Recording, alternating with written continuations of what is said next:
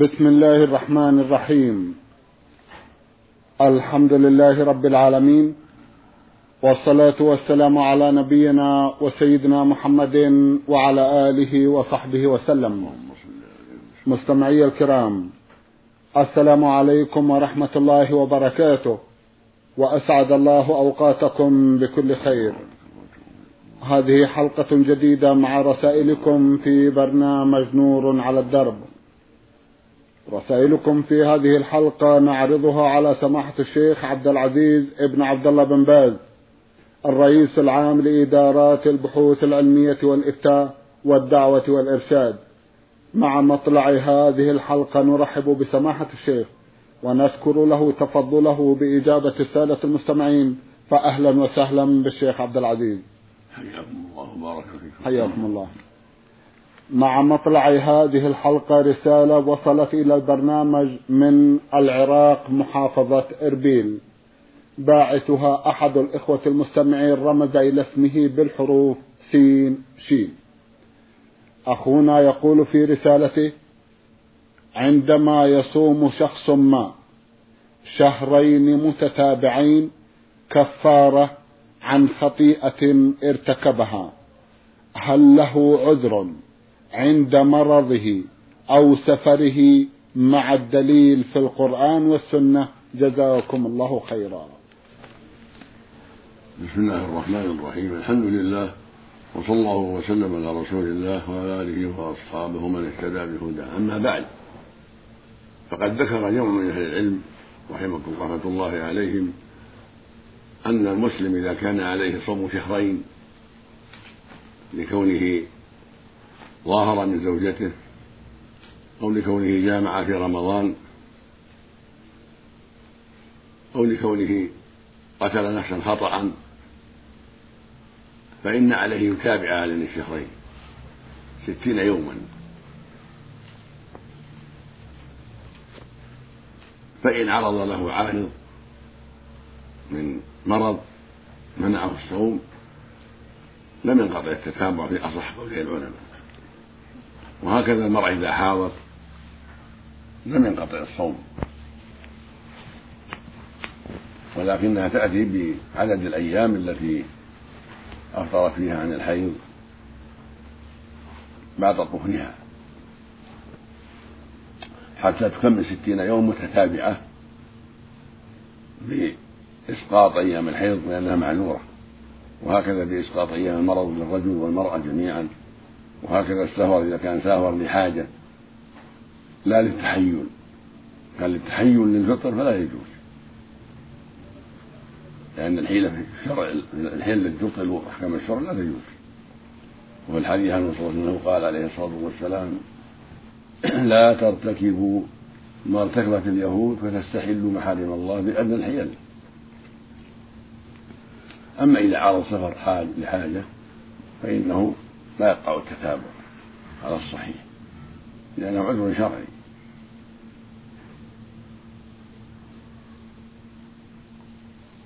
فكل ما يكون عذرا شرعيا فإنه لا يقع لا يقع التتابع سواء كان من المرأة أو من الرجل. لابد من ستين يوما متتابعة يغتفر فيها ما يقع من العذر الشرعي. نعم. جزاكم الله خيرا. يقول في سؤال آخر أنا حلفت وقلت والله وبالله وتالله لا يفوت مني صلاة واحدة من الصلوات المفروضة إلا أصوم ثلاثة أيام كفارة أو انتقاما لنفسي جزاء إهمالي. وحتى الآن قرابة مئتي صلاة مفروضة لمدة أربعة أعوام أو خمسة أعوام تقريبا.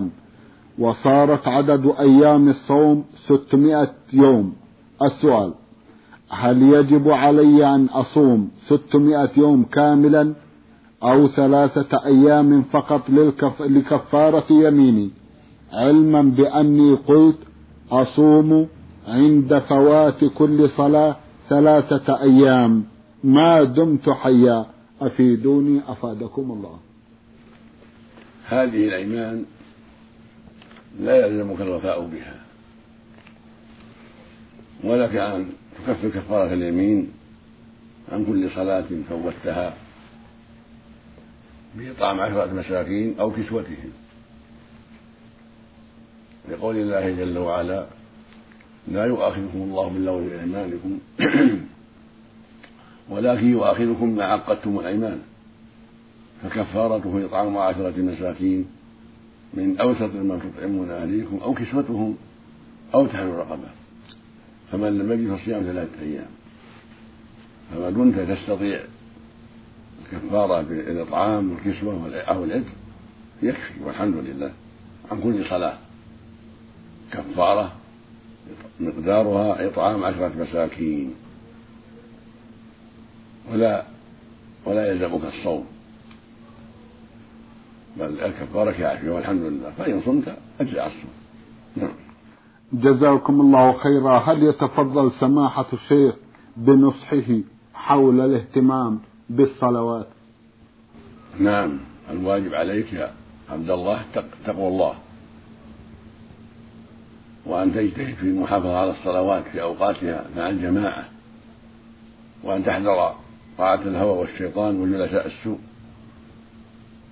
والله سبحانه يقول حافظوا على الصلوات والصلاة الوسطى. ويقول جل وعلا والذين هم على صلواتهم يحافظون أولئك هم الوارثون. الذين يرثون الفردوس هم فيها خالدون. ويقول سبحانه في سورة المعارج والذين هم على صلاتهم يحافظون أولئك في جنات مكرمون وهي عمود الإسلام يجب أن تحافظ عليها في أوقاتها وفي الجماعة وثبت عنه صلى الله عليه وسلم قال في الصلاة من حافظ عليها كانت له نورا وبرهانا ونجاة يوم القيامة. ومن لم يحافظ عليها لم يكن له نور ولا برهان ولا نجاة وكان يوم القيامة مع فرعون وهامان وقارون وأبي بن خلف. نعوذ بالله من حاله قال بعض أهل العلم رحمه الله إنما يحشر من ضيع الصلاة مع هؤلاء لأنه إن ضيعها بسبب الملك والولاية والرياسة شابه فرعون فيحشر معه إلى النار يوم القيامة. وإن ضيعها بسبب الوزارة والوظيفة شابه هامان وزير فرعون فيحشر معه إلى النار يوم القيامة. وإن ضيعها بسبب المال والشهوات شابه قارون الذي أعطاه الله أنواع المال فتكبر بسبب ذلك وبغى ولم يقبل الحق فخسف الله به وبداره الأرض نسأل الله العافية. وإن ضيعها بسبب التجارات والمعاملات والبيع والشراء شابه أبي بن خلف تاجر أهل مكة في عهد النبي صلى الله عليه وسلم فيحشر معه إلى النار يوم القيامة. وأبي هذا مات كافرا قتل كافرا. قتله النبي صلى الله عليه وسلم يوم أحد بنفسه عليه الصلاة والسلام. وقتل أخوه أمية بن خلف يوم بدر مع الكفار. هذا الحديث العظيم وما جاء في معناه مع الآيات الكريمات كلها تدل على وجوب المحافظة على الصلوات والعناية بها والحذر من مشابهة المنافقين المتكاسل عنها. فالذين قال الله في حقهم إن المنافقين يخادعون الله وخادعهم وإذا قاموا إلى الصلاة قاموا كسالى. يراءون الناس ولا يذكرون الله إلا قليلا مذبذبين بين ذلك. لا إلى هؤلاء ولا إلى هؤلاء. ما عندهم دين ثابت. وقال في حقهم سبحانه إن المنافقين في الدرك الأسفل من النار ولن تجد لهم نصيرا نعم جزاكم الله خيرا.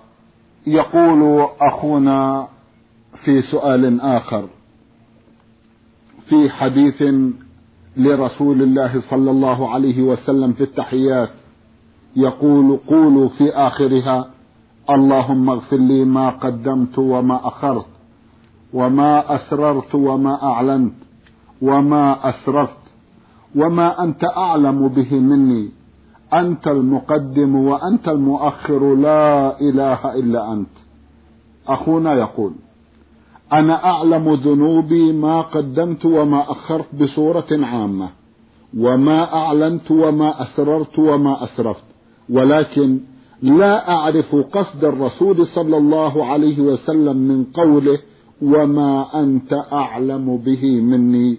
وجهوني وصححوا مفاهيمي. جزاكم الله خيرا. هذا الحديث صحيح رواه مسلم في صحيحه. من هدي علي رضي الله عنه. والمعنى واضح. لأن الإنسان مهما بلغ من العلم والذكر والفطنة تفوته أشياء وينسى أشياء ويجهل أشياء. والله يعلمها سبحانه لا تخفى عليه خافية جل وعلا. والمؤمن يدعو بهذا الدعاء الجامع. فإنه يشمل ما علمه العبد وما لم يعلمه العبد وما أنت تعلمه مني. حتى يكون دعاءه شاملا لجميع سيئاته التي علمها والتي لم يعلمها. فقد يكون اغتاب أحدا ونسي. قد يكون تكاسل عن صلاة ونسي. قد يكون كذب في معاملة ونسي. قد يكون خان في أمانة ونسي. وقول السائل إنه يعلم ذنوبه ليس بصحيح. فإن الإنسان محل النسيان والجهل. ومع طول الزمان ينسى كثيرا. فقوله فقول النبي صلى الله عليه وسلم وما أنت أعلم مني كلام محكم عظيم. اللهم صل عليه. لأن العبد محل النسيان ومحل الجهل. مهما بلغ حفظه ومهما بلغ ذكاؤه. فإنه يفوته أشياء من سيئاته واخطائه ينساها وقد يجهلها أيضا قد يحسب أنها حق يحسب أنها هدى وليست كذلك.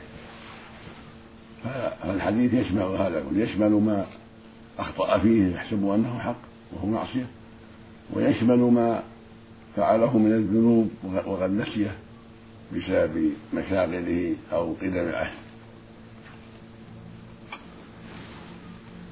فالأمر واضح.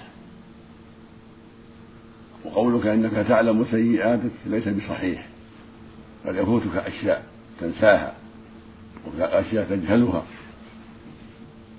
وأنت في أيامك ولياليك تعمل وتكدح وتكلم ومن يحصي كلامك وأفعالك إلا الله سبحانه وتعالى. وكم من زلة تزل بها على زوجتك وعلى ولدك وعلى أهل بيتك وعلى خادمك وكم من زلة تزل بها على جيرانك وجلسائك وكم من زلة تزل بها على الناس في عرض الحديث من غيبة ونميمة وغير ذلك وكم من معصية تفعلها وأنت لا تشعر أو تنساها فيما يتعلق بالصلاة أو الزكاة أو الصيام. أو الحج أو بر الوالدين أو صلة الرحم أو حق الجار أو غير ذلك. نعم. جزاكم الله خيرا. إذا الذين يعتمدون على عقولهم في فهم كثير من قضايا الدين يعدون من المخطئين سماحة الشيخ. نعم يجب. ألا يعتمد على عقله بل يدرس النصوص ويعتني بالنصوص. نعم. من كلام الله وكلام الرسول لأن فيها الهدى وفيها التوجيه إلى الخير. والعقل يخطئ ويصيب. وال وال والفرق والفرق المخالفة لأهل السنة هلكوا بأسباب عقولهم. ظنوا أن عقولهم جيدة وأنها مصيبة. فخالفوا النصوص بأسباب عقولهم الكاسدة التي ظنوها صحيحة. وما الذي أوقع الجهمية في نفي الصفات والأسماء والجبر إلا عقولهم الفاسدة؟ وما الذي أوقع المعتزلة في نفي الصفات وتخريج العصاة في النار إلا عقولهم الفاسدة وهكذا أتباعهم ممن قال بهذا القول. وما الذي أوقع الخوارج في تكفير الناس بالذنوب والقول بأن العاصي كافر وأنه مخلد في النار إلا عقولهم الفاسدة وهكذا غيرهم من البدع. نعم. عقولهم التي اعتمدوا عليها نعم. هي التي هلكتهم. لأنهم ظنوها سليمة وظنوها صحيحة وظنوها جيدة معصومة. وهي ليست كذلك بل هي غير معصومة. تخطي كثيرا. ولكن أحسنوا فيها الظن وأساءوا الظن بالنصوص فهلكوا والواجب حسن الظن بالنصوص وإساءة الظن بالعقول وأن تخضع العقول للنصوص النصوص معصومة إذا ثبتت أسانيدها وأما العقول غير معصومة. الإنسان محل الخطأ ومحل التقصير محل الهوى. وأما الرسول صلى الله عليه وسلم فيما يبلغه عن الله فهو معصوم بإجماع المسلمين. وهكذا القرآن معصوم. كلام الله عز وجل. فالواجب أن يحكم القرآن والسنة في عقلك. وأن يقدم القرآن والسنة على عقلك وعلى عقل شيخك ومشايخك وآبائك وأسلافك والناس كلهم. فالنصوص مقدمة على جميع العقول نعم. جزاكم الله خيرا. سماحة الشيخ هناك مدرسة وسمها أصحابها بالمدرسة العقلية بما تنصحون المنتسبين إلى هذه المدرسة؟ أنصحهم بأن يعرضوا عقولهم على النصوص. ما وافق النصوص فهو الصواب وما خالفه فهو الخطأ. أما عقولهم لا تكون هي الأساس. يجب أن تكون النصوص هي الأساس. وعليها تعرض آراء الناس وعقول الناس وأفكارهم وفتاواهم ودعاواهم. وما وافق الكتاب والسنة هو الحق وما خالفهما هو الباطل. ويستعين بالله أيضا ثم بأهل الذكر والنظر والبصيرة تعاون معهم. الله يقول سبحانه في كتابه العظيم فإن تنازعتم في شيء فردوا إلى الله والرسول. ما قال ردوا إلى رأي فلان أو عقل فلان. عقل أبي بكر ولا عقل عمر وهم أفضل الناس بعد الأنبياء. الله أكبر. ولا قال ردوا إلى عقل الصحابة ولا عقل من غير فلان. قال فردوه إلى الله والرسول. إلى الله إلى القرآن. وإلى الرسول إلى إلى نفسه صلى الله عليه وسلم في حياته وإلى سنته بعد وفاته. اللهم صل عليه. وقال في الآية الأخرى وما اختلفتم فيه من شيء فحكمه إلى الله. ما قال إلا فلان أو فلان أو القبيلة الفلانية أو أصحابي لا إلى الله. فقال الرسول على أصحابه. مع أن الرسول رد إليه كما تقدم رد الحق لكن ما قال إلى أصحاب الرسول أو إلى فلان. بل قال إلى الله. يعني إلى الكتاب والسنة وقال النبي صلى الله عليه وسلم من أطاعني فقد أطاع الله ومن عصاني فقد عصى الله هكذا جاء في الصحيحين. وقال عليه الصلاة والسلام كل أمتي يدخلون الجنة إلا من أبى. قيل من يأبى قال من أطاعني دخل الجنة ومن عصاني فقد أبى. رواه البخاري في الصحيح. وفي القرآن الكريم يقول الله عز وجل من يطع الرسول فقد أطاع الله. ما قال من يطع عقله أو عقل شيخه. قال من يطع الرسول فقد أطاع الله. فعقول الناس كلهم يجب أن تخضع للكتاب والسنة. ولو كانوا من الصحابة والأئمة بعدهم. لا بد أن تعرض العقول والآراء والأفكار على الكتاب والسنة. الصحيح فما وافق الكتاب والسنة فهو المحترم وهو المقبول. وما خالفهما أو أحدهما فهو المردود. نعم. جزاكم الله خيرا. الذين يقولون إن الحديث الفلاني وإن كان صحيحا لا يتفق مع العقل. ماذا يقول لهم؟ سماحة الشيخ. يقال لهم أخطأتم عقلكم هو الذي أخطأ. أيوة. والسنة هي المصيبة. سواء كانت السنة متواترة أو آحادا متى ثبت السند واستقام السند وصح عند أهل العلم عند أهل النقل والبصيرة. وجب الحكم به وإن كان ليس بمتواتر وإن كان من أخبار الآحاد. وعند أهل الحديث أن الآحاد ما لم تجتمع فيه شروط المتواتر يسمونه أحادا. قد يكون مشهورا قد يكون عزيزا قد يكون غريبا. لكن مهما كانت الحال فالصواب أن الحديث الصحيح حجة مطلقة. ولو كان أحادا ولو كان من طريق واحد. وقد حكى غير واحد من أهل العلم إجماع أهل السنة على ذلك وأن الحديث إذا استقام سنده واستقامت رواته وسلم من العلة فإنه حجة. ولو كان بسند واحد أو سنتين ولو لم يتوافق في شروط المتواتر هذا هو الحق وهو الذي تدل عليه الأدلة الشرعية مثل قوله جل وعلا فإن تنازعتم في شيء إلى الله والرسول. وأطيعوا الله وأطيعوا الرسول من يطيع الرسول فقد أطاع الله. قوله جل وعلا وما آتاكم الرسول فخذوه ونهاكم عنه هذا يعم يعم الأخبار متواترة والأخبار غير متواترة. وأكثر السنة غير متواترة. نعم. جزاكم الله خيرا ونفع بعلمكم وزادكم من توفيقه. الواقع سماحة الشيخ هذه القضية تكاد تكون قضية العصر. ولا سيما نسأل الله السلامة. اللهم آمين. ولا سيما وأن هناك بعضا من طلبة العلم يؤمن بهذه المدرسة الموسومة بالمدرسة العقلية ويعرضون النصوص الشرعية كما يزعمون على عقولهم فما وافق عقولهم أخذوا به وما لم يكن كانوا جريئين في رده كما يقولون. لعل هناك من كلمة أخيرة في هذا المقام. نسأل الله أن يهديهم. اللهم نسأل الله يردهم إلى الصواب. فقد أخطأوا وضلوا السبيل. فنسأل الله أن يهديهم إلى الصواب وأن يردهم للحق حتى يسلموا في أنفسهم ويسلم غيرهم من شرهم. نسأل الله أن يهديهم. فقد أخطأوا كثيرا وضلوا كثيرا. والعقول محل الخطأ ومحل النقص ومحل النسيان. والعصمة لله ولكتابه ولرسوله فيما يبلغ عن الله مين بعقول الناس. ولو فكر الإنسان في عقله لعرف أخطاء عقله فيما يتعلق بنفسه وبيته وأولاده وغير ذلك. لو فكر. لكن أكثر الناس يغتر بعقله ويظن أن عقله جيد وأنه يصيب وأنه يعرف يميز الصواب من الخطأ في السنة وهذا جهل كبير. هذا جهل كبير. فإن السنة ما ليست تأتي بموافقة عقول الناس. تأتي ما يقتضيه الحكم ما تأتي ما تقتضي حكمة الله جل وعلا. وعلمه سبحانه وبحمده في أحوال الناس وحكمته العظيمة في مصالحهم ودرء الشر عنهم.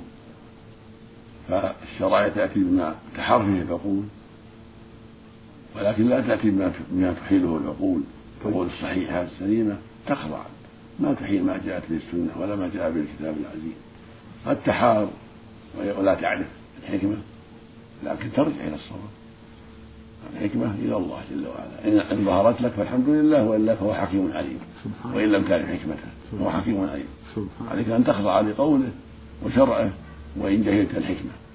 فالله سبحانه هو الحكيم العليم وإن أبيت أنت وقلت إن إنها ما ظهر لك حكمة. الله أحكم منك وأعلم منك سبحانه وتعالى وهو الحكيم العليم قطعا. وأنت إذا كنت مسلم تسلم بهذا تؤمن بأنه حكيم عليم. فإذا كنت تؤمن بذلك فاخضع لهذا الشيء وألغي عقلك إذا ثبت النص. واعلم أن الله حكيم عليم وأنه أعلم منك بمصالح عباده سبحانه وتعالى. سبحانه جزاكم الله خيرا. ووفقكم إلى كل خير. نعود إلى رسالة أخينا لنعرض منه هذا السؤال. يقول في أي حالة يجب الأخذ بإطعام ستين مسكينا بدل شهرين متتابعين؟ هذا في كفارة الظهار وفي كفارة الوطي في رمضان. أما القتل فليس فيه طعام ليس فيه إلا العتق ومن عجز عنه يصوم شهرين متتابعين إذا قتل خطأ أو شبه خطأ. أما إذا جامع في رمضان عامدا فهذا عليه العتق فإن عجز صام شهرين متتابعين فإن عجز أطعم ستين مسكينا ثلاثين صاعا من الحنطة أو من التمر من قوت البلد. وهكذا إذا ظهر امرأته عليه امرأته عليه حرام أو كظهر أمه أو كظهر أخته. فإن عليه عتق رقبة. إن تيسر ذلك فإن عجز صام شهرين متتابعين ستين يوما. فإن عجز أطعم ستين مسكينا ثلاثين صاعا هذه الكفارات الثلاث التي فيها الصيام القتل الجماع الوطن في رمضان.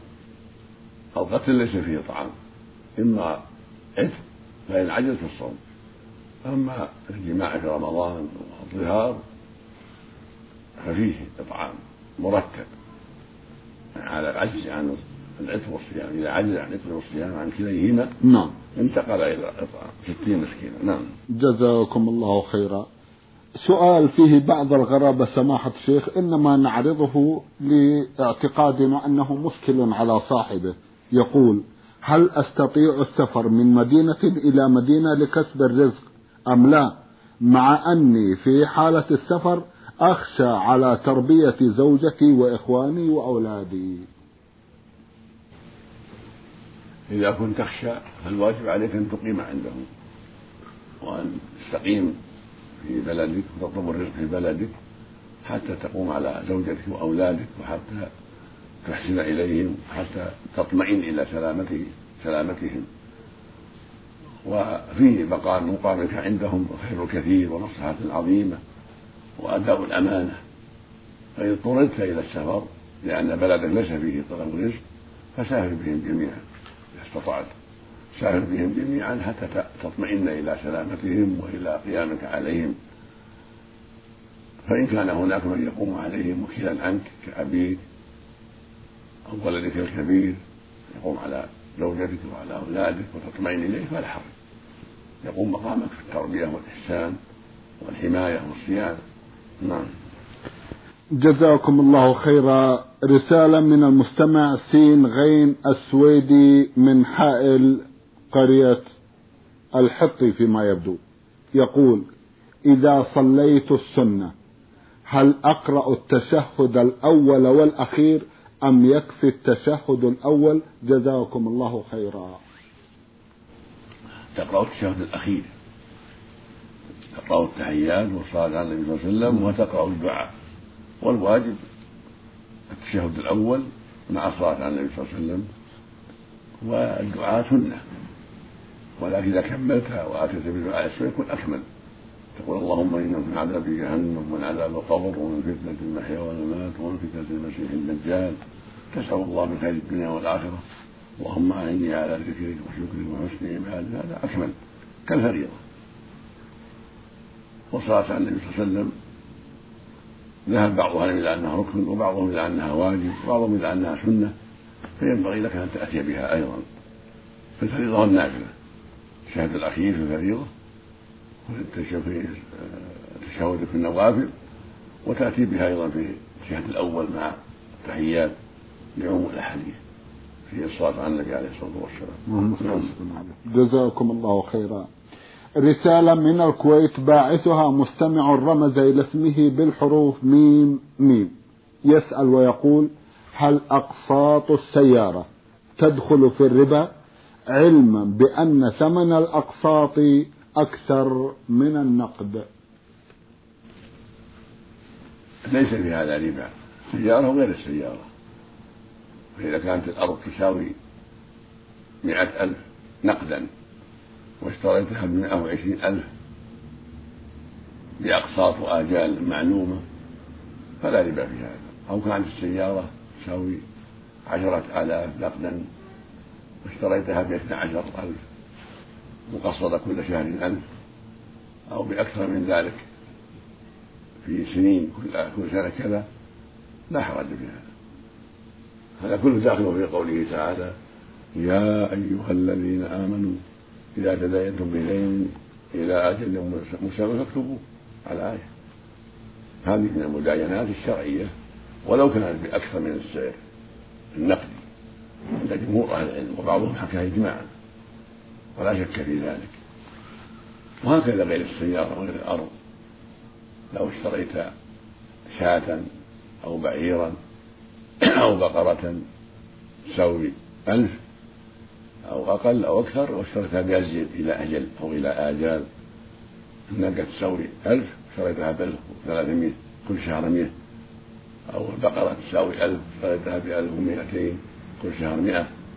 أو شاة تساوي ثلاثمائة واشتريتها بأربعمائة كل شهر خمسين وما أشبه ذلك ليس في بأس. جزاكم الله خيرا. سماحة الشيخ في ختام هذا اللقاء أتوجه لكم بالشكر الجزيل بعد شكر الله سبحانه وتعالى على تفضلكم بإجابة السادة المستمعين وآمل أن يتجدد اللقاء وأنتم على خير. نسأل الله ذلك اللهم آمين. مستمعي الكرام كان لقاؤنا في هذه الحلقة مع سماحة الشيخ عبد العزيز ابن عبد الله بن باز الرئيس العام لإدارات البحوث العلمية والإفتاء والدعوة والإرشاد. شكرا لسماحته. وأنتم يا مستمعي الكرام شكرا لحسن متابعتكم.